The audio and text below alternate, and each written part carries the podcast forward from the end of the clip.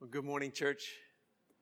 Every week, of course, I tell you that I love you, and every week I say something like, You always give me new reasons to love you. But again, this past week, you have given me a thousand more reasons to love this church family.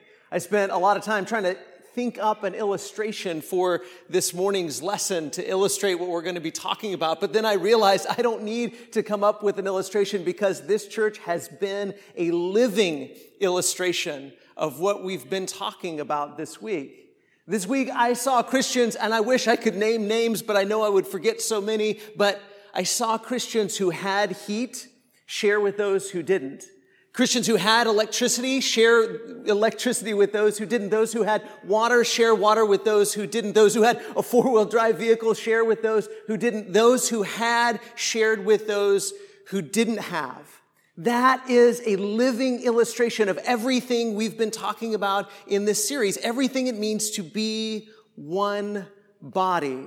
This is what the church is. This is a living illustration that the church isn't some place we go and it's not something we do.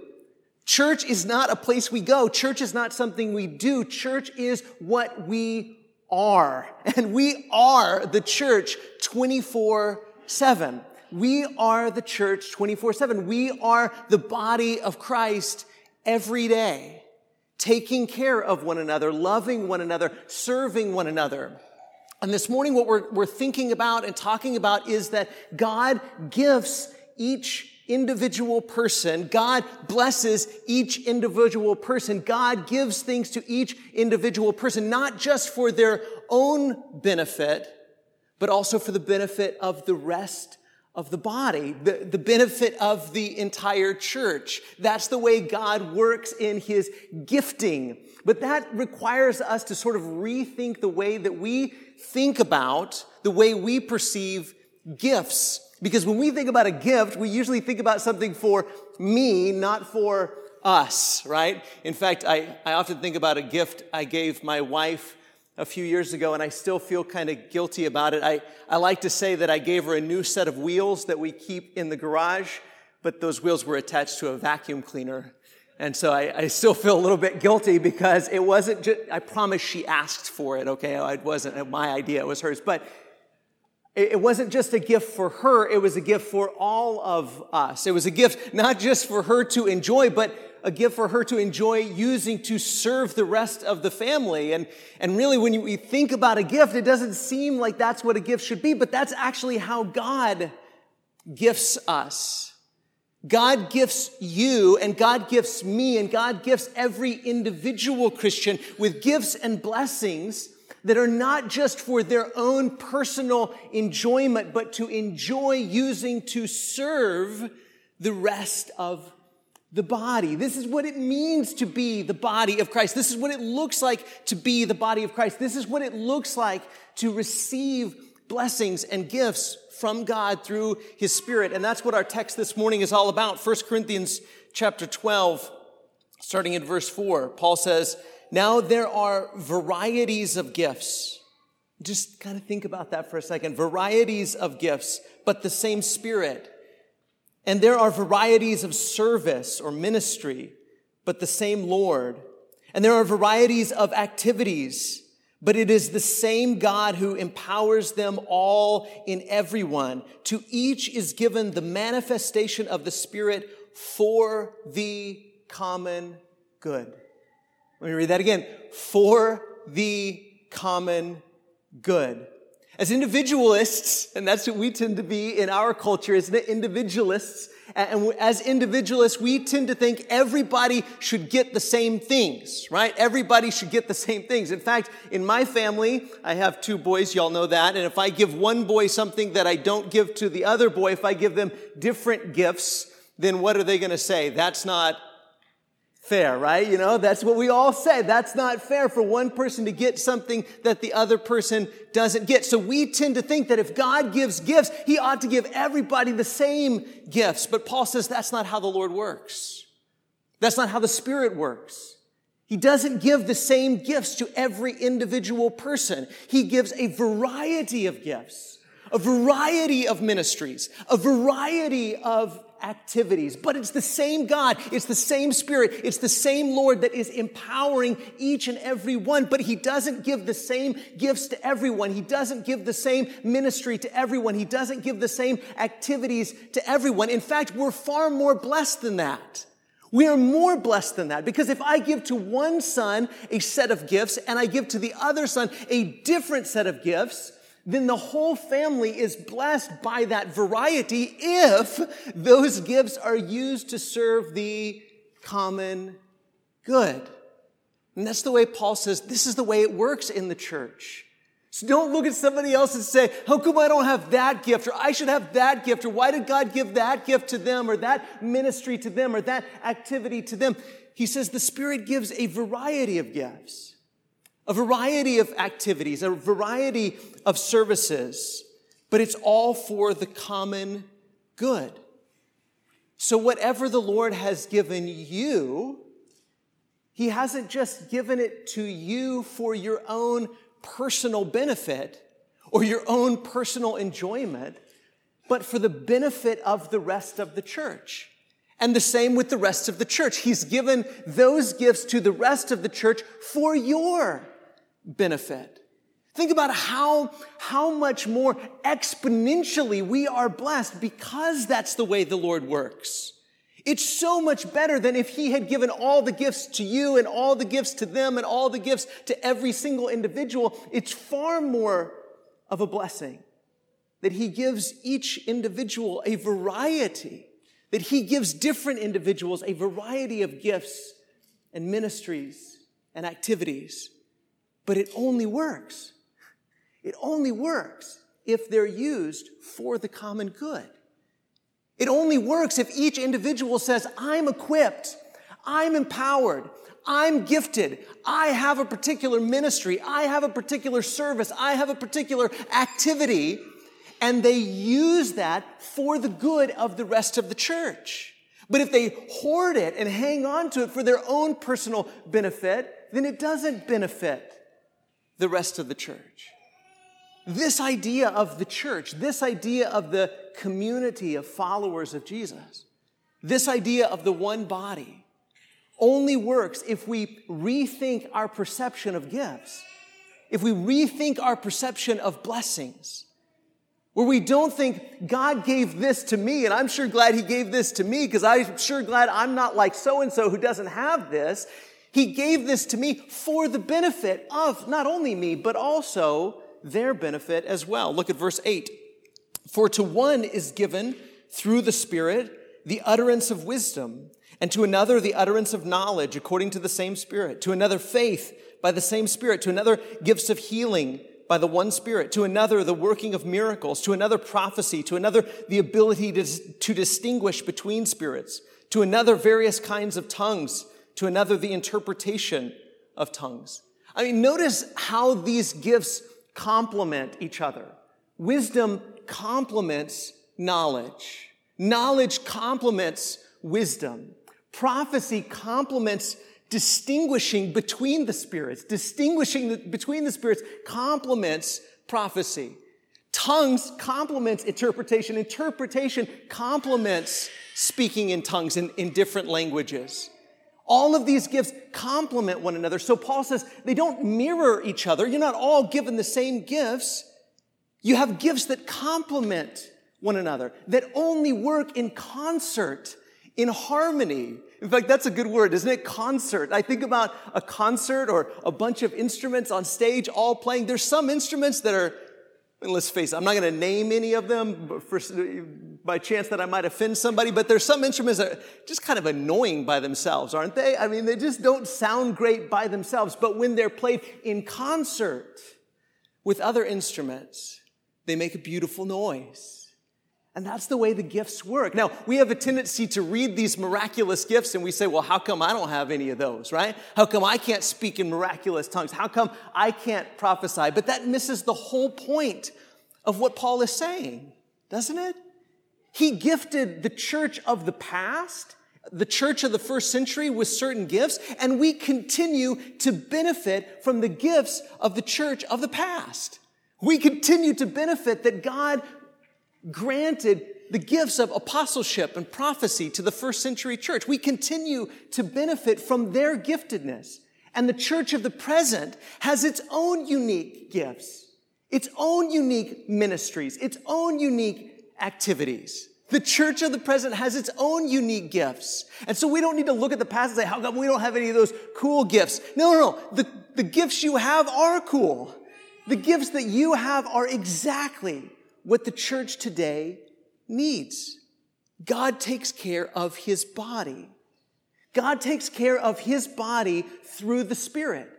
God takes care of his body through the Spirit by gifting each individual part with exactly what it needs to care for the rest of the body if it will use its gifts, its ministries, its activities for the common good. Look at verse 11. All these are empowered by one and the same Spirit who apportions to each one individually as he wills. For just as the body is one and has many members, and all the members of the body, though many, are one body, so it is with Christ. For in one Spirit we were all baptized into one body Jews or Greeks, slaves or free, and all were made to drink of one Spirit. This is what we've been talking about the last few weeks, isn't it? This is what unity in the church looks like. It's a unified diversity. It's a diverse unity. It's not the unifying of sames, it's the unifying of difference. We wouldn't be a body like the human body is a body if we were all the same. We're only a body because we're one and we're different. Jesus didn't bring together a bunch of people who were the same. Jesus brought together a bunch of people who were different. Jews and Greeks, slaves and free, men and women, all of the different nations and tribes and tongues, and brought us together into one body. And it's precisely because we are diverse. It's precisely because we are different that we reflect the body. Because just like a human body, our body is a diverse unity. It's a diversified unity, isn't it? A unified diversity. Our, we have fingers and toes and nose and mouth and eyes and ears, and every one of them is radically different than the rest of them.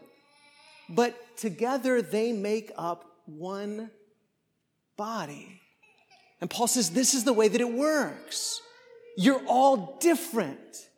You're different ethnically, you're different in your socioeconomic status, you're different in how the Spirit has gifted you, you're different in your ministries, you're different in your activities, but when you're working together, when you're baptized together into one body, when you together drink of one Spirit, when you're working for the common good of the body of Christ, you reflect a oneness a unity. Look at verse 14. For the body does not consist of many, of one member, but of many.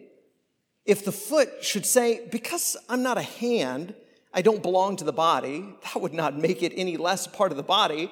And if the ear should say, because I'm not an eye, I don't belong to the body, that would not make it any less part of the body.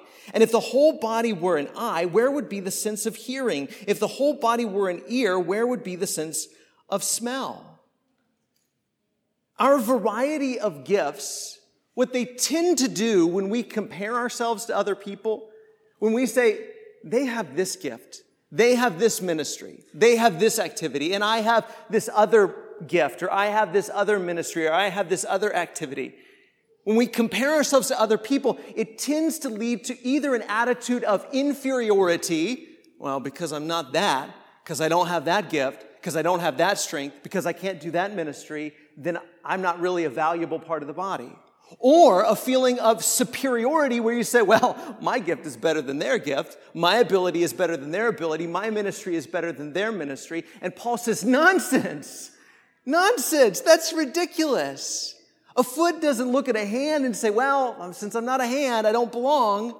That's not the way a body works. A foot is supposed to do the job of a foot. A nose is supposed to do the job of a nose. An ear is supposed to do the job of an ear. If every part of the body did the same job, then there would be so many jobs that went undone. But that's exactly what happens in the church so often, isn't it? We tend to prioritize certain ministries or certain activities, and we say these are the important church ministries, and these other ones, not so much. Every ministry, every gift, every activity that the Spirit empowers us and equips us to do is significant and important. We shouldn't have an attitude of inferiority or superiority, but one of gratitude. When we look at someone else and we say, their gift is different than mine, we should say, Thank you, God, for gifting them that way. Instead of saying, man, I, I, just feel like a loser because I'm not as good as they are at this particular thing, you ought to say, Thank you, God, that someone is gifted with that ability, even if I'm not, because I have this other thing that I'm good at and I can do. Rather than a feeling of inferiority or a feeling of superiority, we ought to have a feeling of gratitude because together we have all the gifts that we need. Isn't that what Paul's saying? Together, the body has all the gifts that it needs. But if the, the whole body did one job, there would be a bunch of jobs that didn't get done. Look at verse 18. But as it is, God arranged the members in the body, each one of them as he chose. If all were a single member, where would the body be? As it is, there are many parts, yet one body. The eye cannot say to the hand, I have no need of you, nor again the head to the feet, I have no need of you. Every part of the body has mutual dependence, right? Every part of the body has mutual dependence. Every part of the body relies on the rest of the body. My eye has needs that my eye cannot meet. My hand has needs that my hand cannot meet. My foot has needs that my foot cannot meet. It requires the rest of the body to minister to it in order to have all of its needs met, right? There is no part of your body that doesn't have mutual dependence. Every single part of your body, no matter how significant you think it is or how insignificant you think it is, it is dependent on the rest of the body and the rest of the body is dependent on it. Every body part is mutually dependent on the rest of the body. You have needs that you cannot meet. I have needs that I cannot meet. Every single follower of Jesus has needs that in and of themselves they can't meet. They need the rest of the body. So this idea that Christianity is just one on one, me and God, me and God, we just got a special relationship and I don't need the church. that's nonsense. This is the way God designed his people is to dwell in and depend on one another that we each have needs that are met by the rest of the body, and the rest of the body has needs that are met through you. Look at verse 22. On the contrary, I love this part. On the contrary, the parts of the body that seem to be weaker are indispensable. And on those parts of the body that we think less honorable, we bestow the greater honor. And our unpresentable parts are treated with greater modesty, which our more presentable parts don't require. But God has so composed the body, giving greater honor to the part that lacked it, that there may be no division in the body, but that the members may have the same care for one another. You don't treat every part of your body the same, do you? You don't treat every part of your body the same. You don't treat your eye the same way that you treat your foot, right? You don't put a shoe on your eyeball. You don't do that. There's all kinds of parts of your body that you treat in unique ways. There's even parts of your body that are so special we don't even talk about them. And that's what Paul is saying. You treat different parts of your body differently. Now, how do you take that concept and apply that to the church? Well, I hear all the time, and it sounds so logical. People say things like, well, I treat everybody the same. I treat everybody the same. I, I look at everybody the same. I treat everybody the same. You know what Paul would say to that? Stop it. Because people aren't the same. People aren't the same. People have different needs. There are some parts of the body that lack honor. There are certain parts of the body that lack care. When they're out in the world, there are parts of the body that are treated differently. And so when we treat them in the body of Christ, we need to treat them as they need to be treated. If somebody is rich and famous and powerful, they don't need the same kind of care as someone who is poor and marginalized. Isn't that what Paul's saying? He's saying you don't treat every body part the same way. The parts that lack honor, you give greater honor to them. And so, as this would work its way out practically in Paul's context, if you were in a Jewish community, the Greek people would be lacking in honor. And so, in the body of Christ, how should those who lack honor be treated? With greater honor. They should be treated with greater honor because they lack it. They need that greater care. Or in a Gentile community, those who were from a, Jew, a Jewish background would lack honor in the community. And so when they were part of the body of Christ, they should receive greater honor. Those who were slaves, those who were women, those who were whatever, however they were treated by the world in the church, they ought to be treated with even greater honor so that we all have the same care for one another. How is it that we make sure that every body part is cared for the way that it needs to be cared for? By treating each part as it needs to be treated. So the idea that we treat everybody the same is not what Paul is teaching. Paul is teaching we treat every part of the body the way they need to be treated. So when we see that someone, because of their ethnicity, because of their socioeconomic background, because of their whatever, isn't being treated with the honor they need to be treated with in the body of Christ, we give them greater honor. We give them greater care because that's how we treat our own body. That's how we treat every individual part. Look at verse 26. If one member suffers, all suffer together. If one member is honored, all rejoice together. Now you are the body of Christ and individually members of it. If one body part suffers, we don't say, Well, I'm glad that wasn't me. If one part rejoices, we don't say, Ah, I wish that was me. If one body part suffers, the whole body suffers with it. If one part rejoices, then the whole body rejoices with it because we share in everything. This is the way the church is supposed to operate. This is the way we're supposed to live. And again, church isn't some place we come. And it's not just something we do, it's something we are 24 7. Every single day, we are part of the body of Christ and we care for one another as if we really were part of the same physical human body. So, three points in conclusion I want to cover to wrap this up.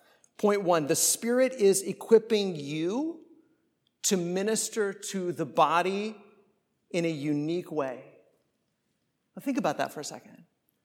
The Spirit of God is equipping you to minister to the rest of the body in a unique way. So, what happens if you don't minister to the rest of the body in the unique way that you are being equipped? What happens if you hoard that to yourself? Well, then you deprive the rest of the body the gift that the Spirit gave to you for them, right? The Spirit of God is equipping you to minister to the rest of the body in a unique way. Number two, we need to find the parts of the body that are most lacking in strength and honor and find ways to care especially for them. Does that mean we need to ignore other people? No, of course not. But it means we need to especially just like you would with your body. If one body part is hurting, or if one body part is weaker, or if one body part needs special attention, you seek out that one body part and you care for that body part so that everybody gets cared for. And as followers of Jesus, we need to look for the people that need extra care, the people that need extra honor, and we need to find ways to care for them especially. And then number three, be willing to be served by the gifts the Spirit has given to others. Now, that might be the hardest of the three. Because if the body is going to operate the way that it's supposed to operate, I can't just step back and say, no, no, no, I'm good. I'll take care of myself. Nope. That's not the way it works. Not only do you have to be involved in ministering to others, you have to allow them to minister to you.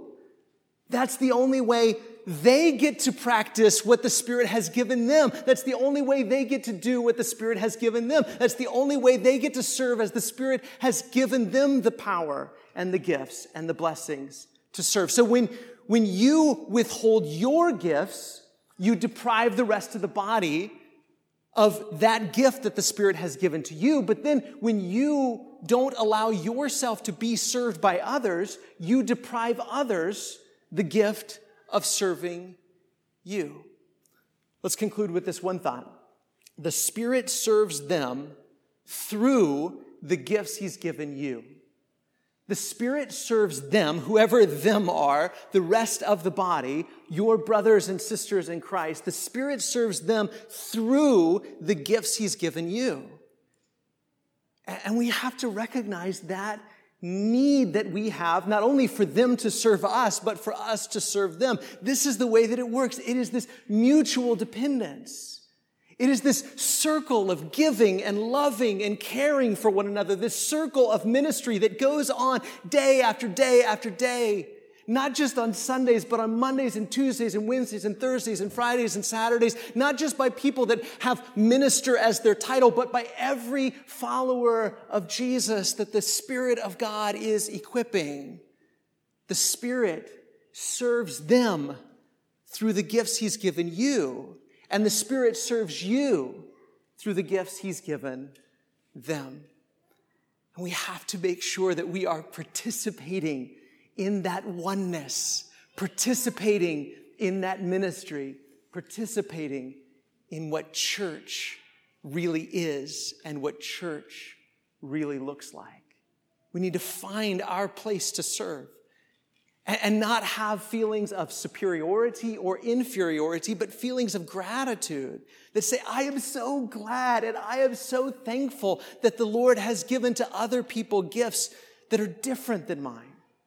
And I'm so glad and so thankful that the Lord has gifted you with the gifts He's given to you because the Spirit serves them through the gifts He's given you. This is the life into which we step when we're baptized. Isn't that what Paul says? We're all baptized into one body and we all drink of one spirit. And so maybe there's somebody here this morning and you're ready. Maybe there's somebody watching online and you're ready to be baptized into Christ and into the body of Christ, into this life of mutual care and mutual dependence.